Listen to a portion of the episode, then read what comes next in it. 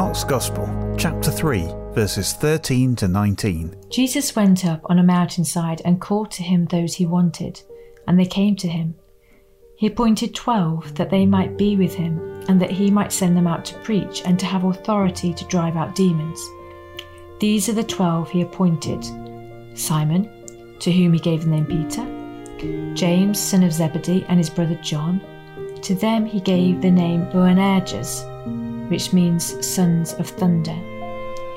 Andrew, Philip, Bartholomew, Matthew, Thomas, James, son of Alphaeus, Thaddeus, Simon the Zealot, and Judas Iscariot, who betrayed him.